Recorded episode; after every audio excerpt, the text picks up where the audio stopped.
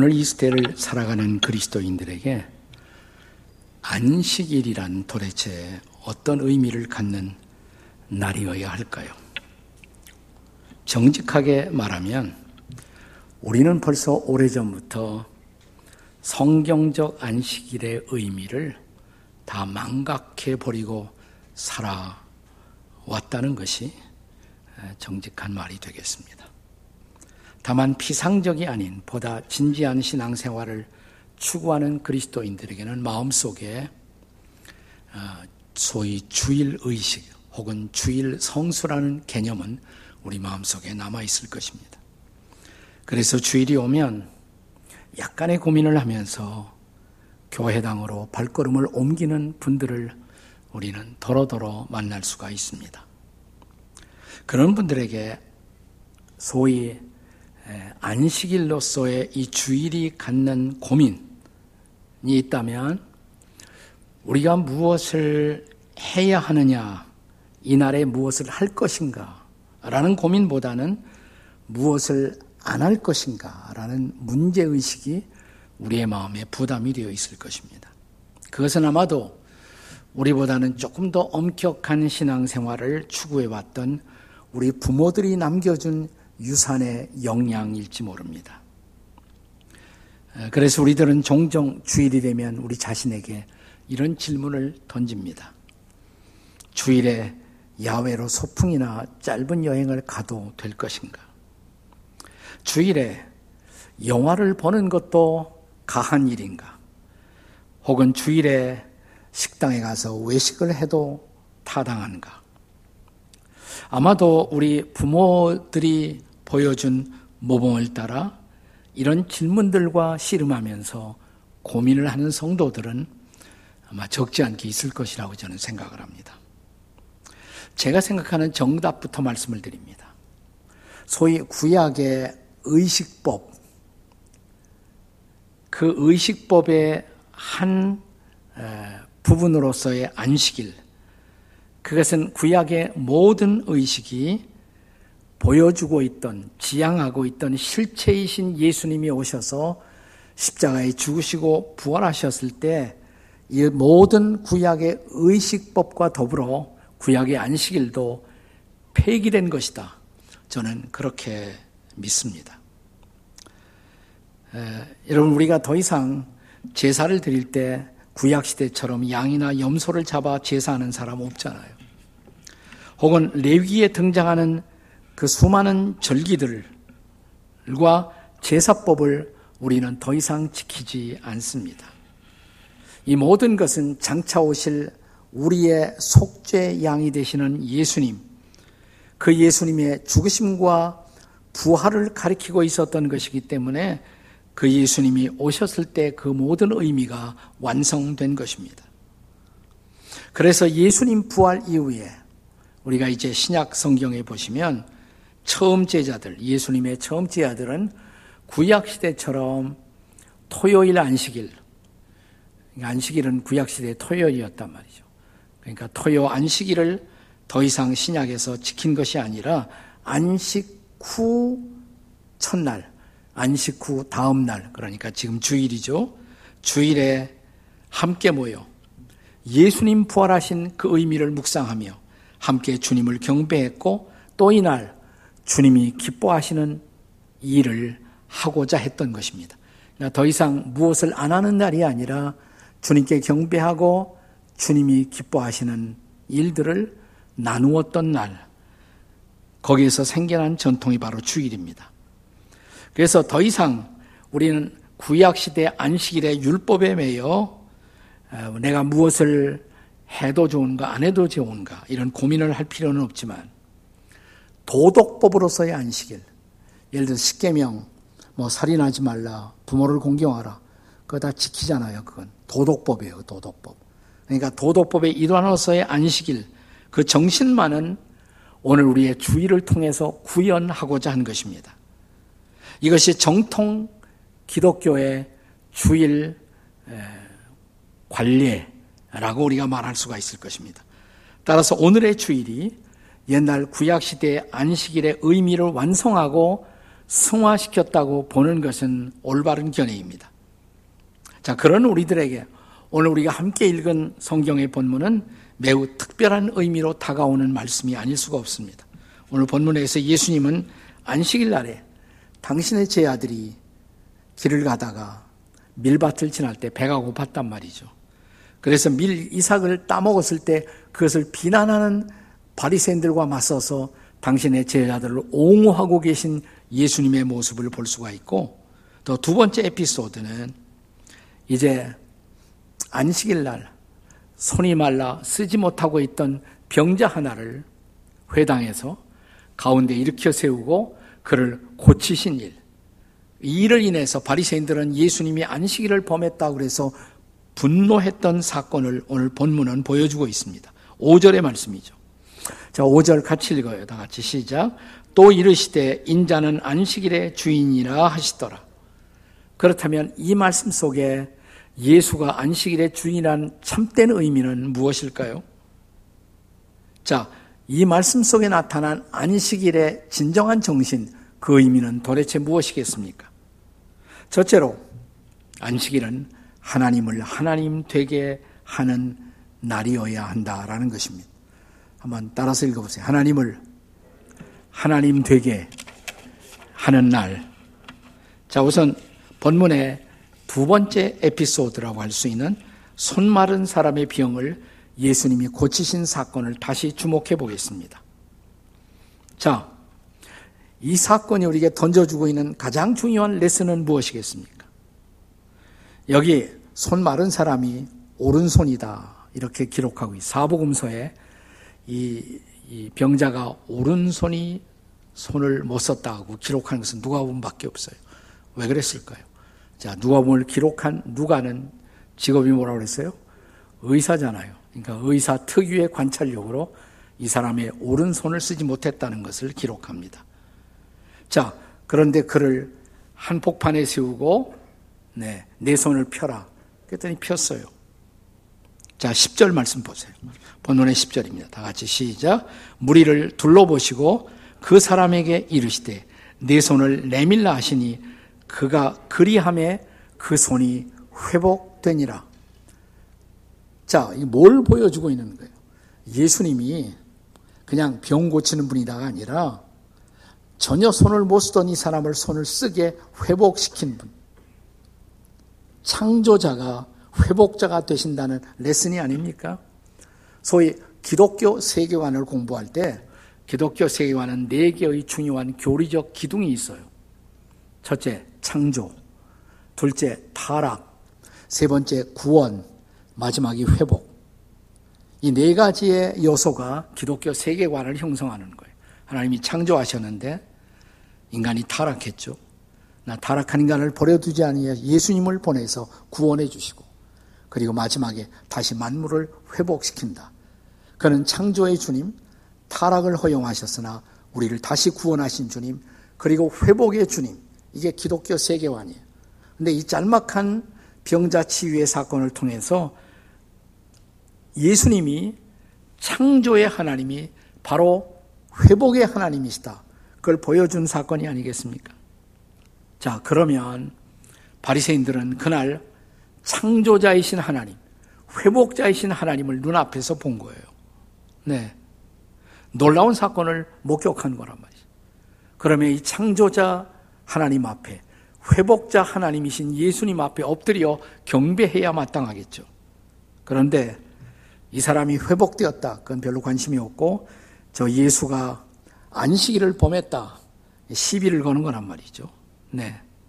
이것은 예수님이 누구인가? 그분이 창조의 하나님이며 회복의 하나님이시며 지금 그들 가운데 와 계신 그분의 임재를 깨닫지 못한 비극이라고 할 수가 있어요. 전통적으로 자 유대인들은 안식일이 되면 회당에 간단 말이에요. 주일날 우리가 교회 가는 것처럼 그분들은 다 지금도 토요일날 지켜요. 유대인들은 토요일날 되면 이스라엘 가면 토요일날 아무것도 움직이잖아요. 네. 호텔에 들어가도 안식일 엘리베이터, 그건 저절로 누르지 않고 쓰는 어, 그 엘리베이터만 작동하지 아무것도 움직이지 않습니다. 그렇게 철저하게 안식일을 지키잖아요. 예, 그 회당은 가요.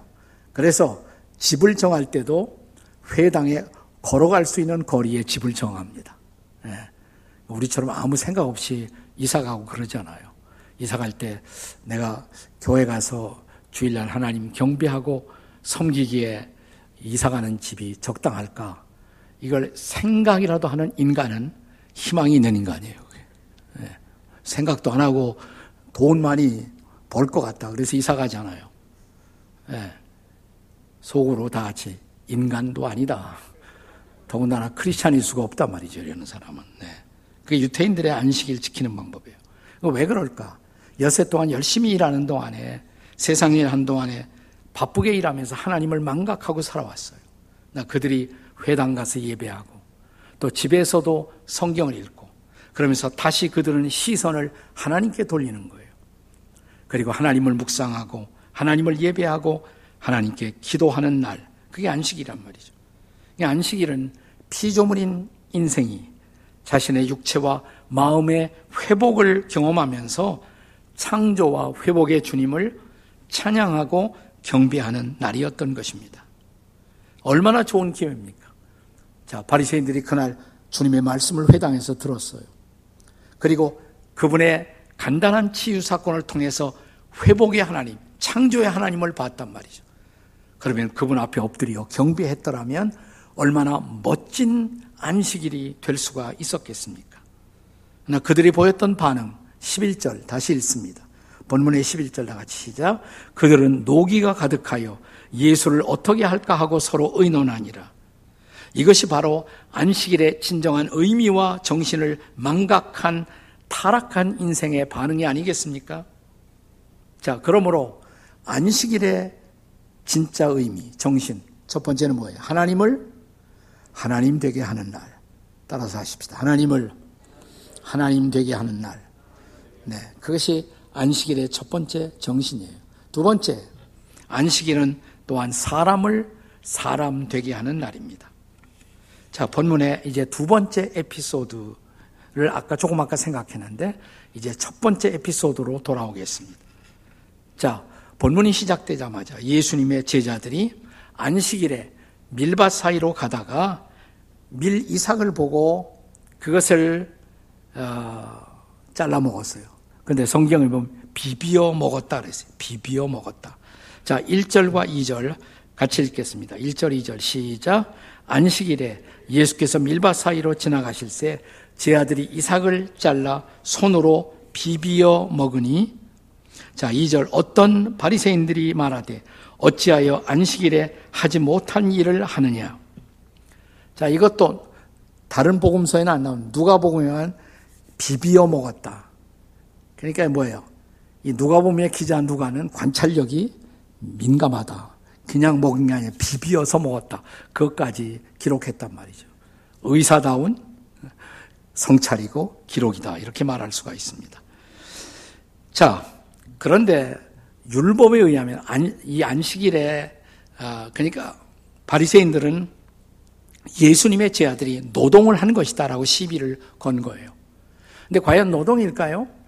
본래 구약 율법에 보면 안식일에 아, 그 이삭 정도는 먹을 수 있는 것이 율법에 허용된 사실입니다. 한번 확인해 보겠습니다. 신명기 23장 25절이에요.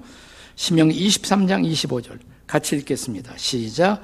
내 이웃의 곡식밭에 들어갈 때에는 내가 손으로 그 이삭을 따도 되느니라.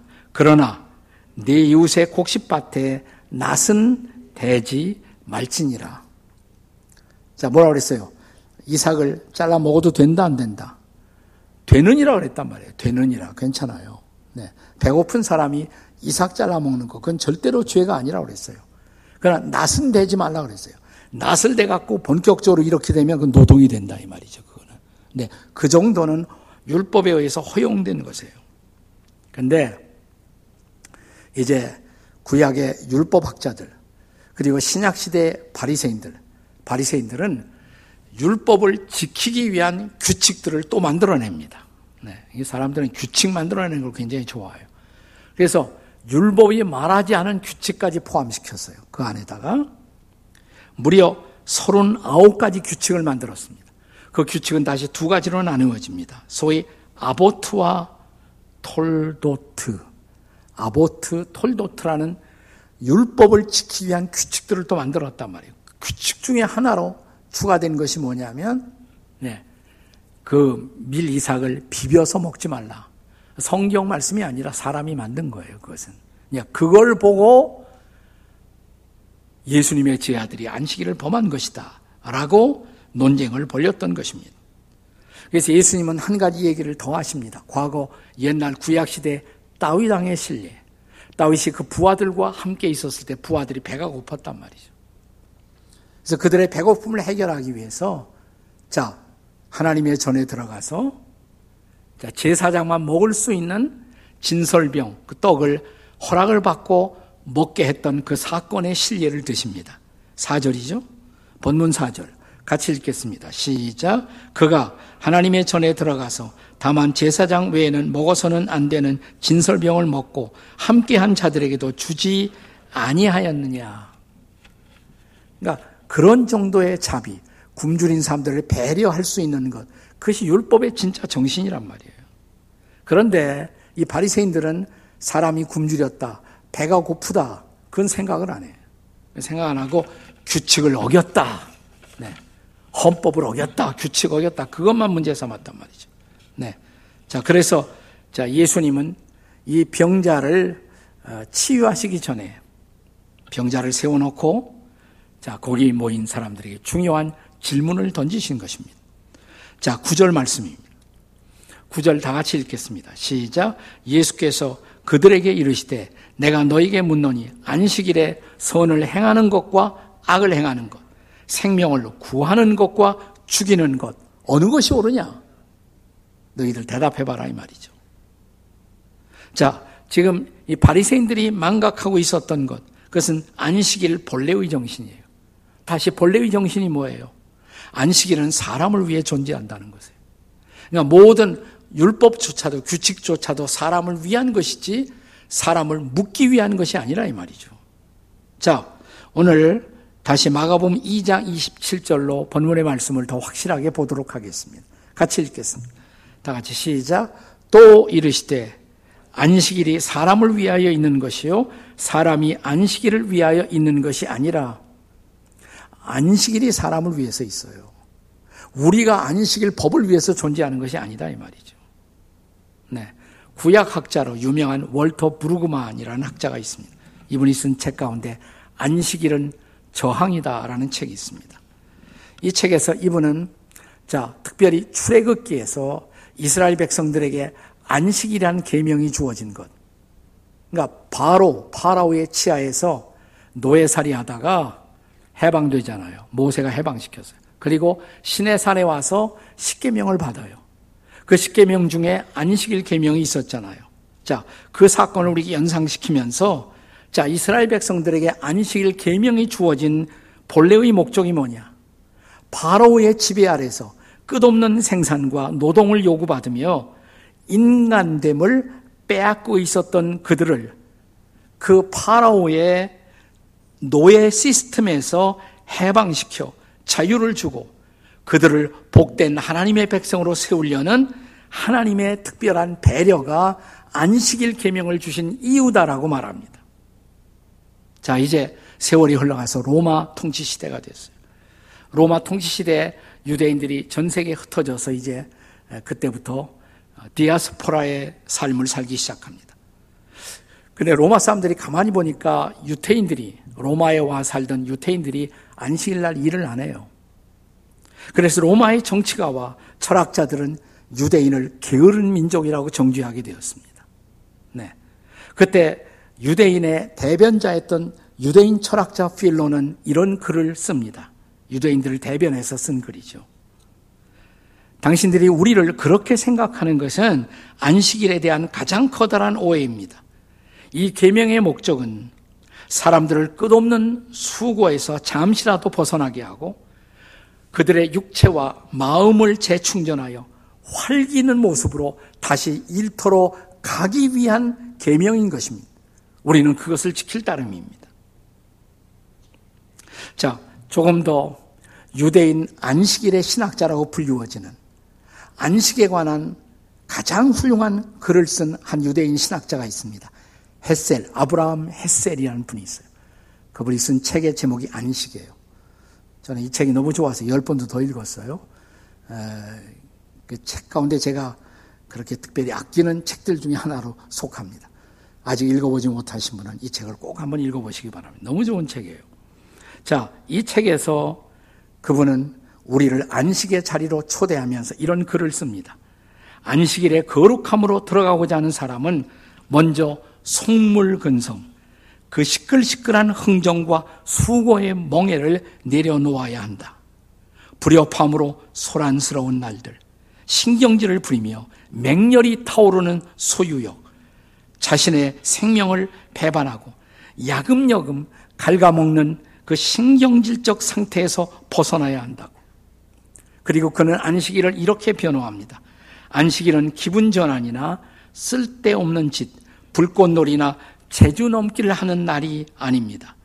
갈갈이 찢겨진 삶을 수선하고 시간을 낭비하는 일 아니라 시간을 집중시켜 회복시키는 날입니다. 한마디로 말하면 이거예요. 안식일은 사람을 사람 되게 하는 날이다. 인간을 인간 되게 하는 날이라는 것입니다.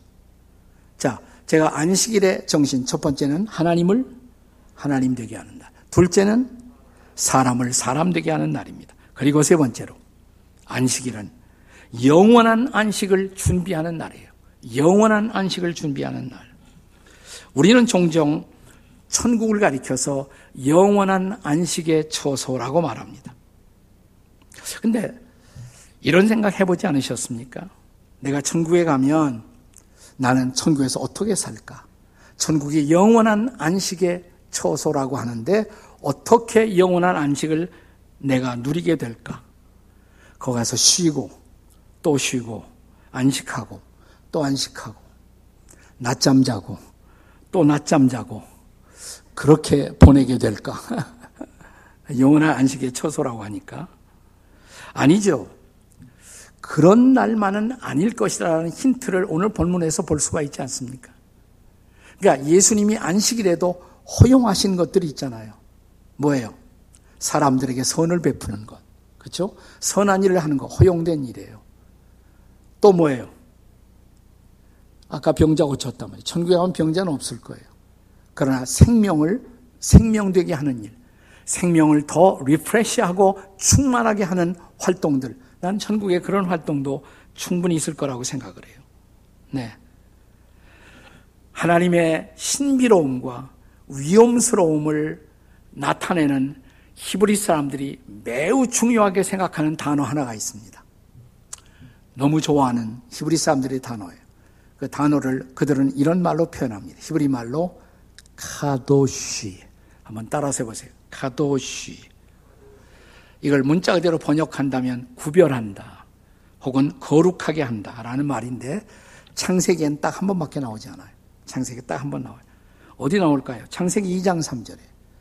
자, 만물을 창조하시고 제7일에 안식하시면서 자, 주신 말씀입니다. 창세기 2장 3절 같이 읽습니다. 시작. 하나님이 그 일곱 번째 날을 복되게 하사 거룩하게 하셨으니 그 두 가지가 강조되었어요.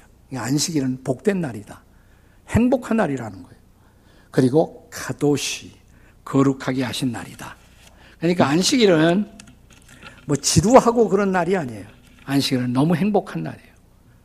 그리고 우리를 거룩하게 하는 날이에요. 자, 헤쉘이라는 신학자의 표현을 빌면 시간 속에서 영원을 경험하는 날.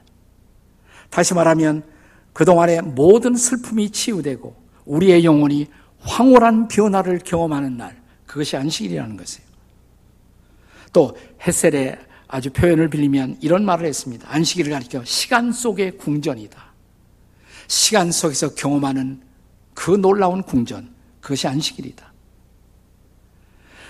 안식일을 표현하는 또 다른 의미 있는 단어가 있어요. 보통 안식일을 셔바트라는 말로 표현하는데 그 셔바트라는 말은 안식일을 어, 공식적으로 말하는 표현이고 안식일에 누리는 진짜 쉼을 가리켜 그들은 메누화라는 단어를 씁니다. 메누화. 한번 해보세요. 메누화. 이게 어디 나오는 말이냐면 우리가 잘 아는 10편 23편에 선한 목자리신 우리 주님이 우리를 푸른 초장으로 인도하시고 그 다음에 뭐예요? 잔잔한 물가. 다시 번역하면 더 정확하게 보면 쉴만한 물가예요. 쉴만한 물가. 그게 메누화. 쉴만한 물가로 인도하신다. 그러니까 거기서 우리의 모든 것이 새로워지는 거예요. 우리의 모든 것이 새로워지는 거예요. 네. 그래서 후대에 히브리 사람들은 이 메누하라는 단어, 안식이란 단어를 영생과 동의어로 생각했습니다. 영원한 생명. 안식을 누린다. 다른 말로 영생을 누린다. 햇셀의 말을 들어보세요. 안식일은 조화와 평화를 누리는 날이다. 사람과 사람 사이의 평화를 이루고 인간의 내면의 평화를 회복시키며 만물과도 평화를 누리는 날이다. 이 세계에는 모든 신성한 것이 하나님과 하나가 되는 날. 우리가 그 안식 속에 들어가는 그 날이야말로 우주의 행복을 누리는 날이다. 그러니까 적당히 그러니까 종교적으로 일주일에 하루 내가 일 안 하고 쉰다. 그 정도의 차원이 아니라 이 말이에요. 자, 히브리인들은 그래서 안식일을 잘 준비하는 방법은 뭐냐? 이렇게 하면 된다는 거예요. 신부 맞이처럼, 여왕 맞이처럼. 우리가 신부를 맞이하듯, 퀸, 여왕을 맞이하듯 안식일을 맞아야 한다. 그리고 신랑이 잔칫날에, 홀옛날에 모든 것을 내려놓고 신부만을 주목하고 신부만을 인해서 즐거워하고 기뻐하듯 그렇게 우리는 안식일을 인해서 기뻐해야 한다. 안식일은 수단이 아니다. 안식일은 목적이다. 이렇게 말합니다. 한 주간을 다 하고 나서 찾아오는 안식일.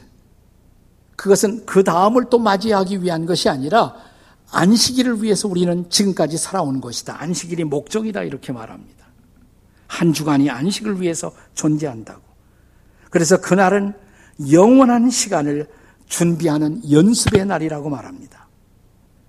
쉽게 말하면 안식일은 천국 생활을 연습하는 날이에요. 천국 가면 어떻게 살까? 그걸 지금부터 연습을 해야 돼요. 그래서 여러분이 안식일을, 주일을 잘 지내면 더 천국이 기다려질 거예요. 그러니까 주일이 너무 지겹고 어쩔 줄 모르는 사람은 천국 갈 걸 다 포기하시기를 바랍니다. 네. 다시 제가 햇셀의 말을 인용해 드리겠습니다. 이 세상에서 안식일의 맛을 음미하지 못하는 사람은 내세에서 영원의 맛, 영생의 맛을 즐길 수가 없다.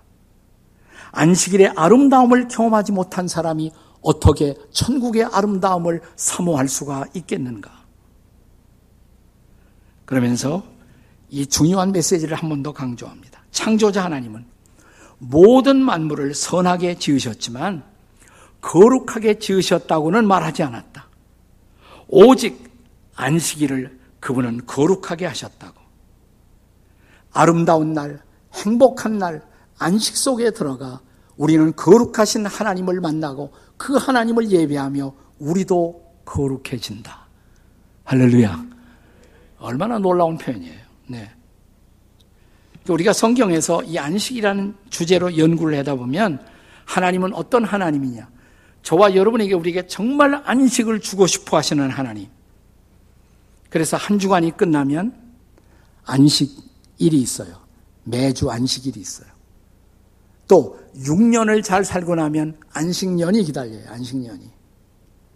그리고 77이 49, 49년을 지나면 50년째 희년, 그 한 해 전체를 안식하는 제일 큰 안식, 희년이 기다려요. 그러니까 매주 안식일을 지나고 또 7년마다 안식년을 맞이하고 50년째 희년을 맞이하고 그 다음에 천국 가는 거예요. 그래서 히브리인들에게 인생이란 뭐냐? 인생이라는 것은 안식일 지키다가 안식년 지키다가 희년 한 번밖에 못하겠죠. 지금 와서 백세 시대를 말하지만 그러니까 안식일 지키다가 안식년 지키다가 희년 지키다가 그 다음에 뭐예요? 천국 들어가는 거예요. 그게 바로 인생이다 이 말이에요. 그게 인생이다. 그래서 그들에게 바로 안식일은 천국을 연습하는 날이에요. 천국을 연습. 그리고 천국을 기다리는 날이에요. 천국에 이르는 여정을 연습하는 날이에요.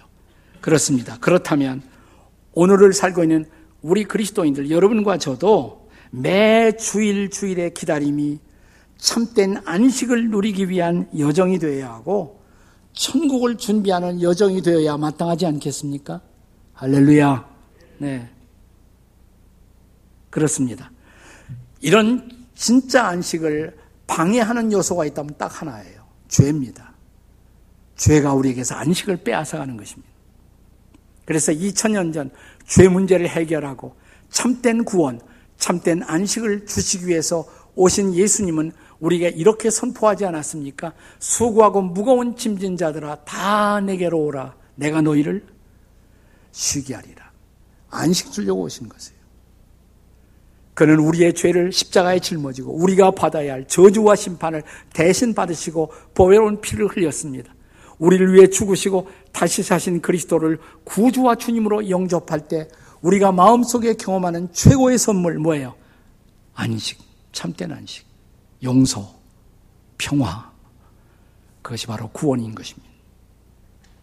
그렇다면 사랑하는 여러분, 오늘 본문을 통해서 인자는 안식일의 주인이다. 선포하신 바로 그 주님, 예수 그리스도를 나의 구주, 나의 주님으로 마음에 모시고 그분이 우리에게 내리신 안식을 누리며 마침내 저 영생의 천국을 누리시는 저와 여러분이 되시기를 주님의 이름으로 축복합니다.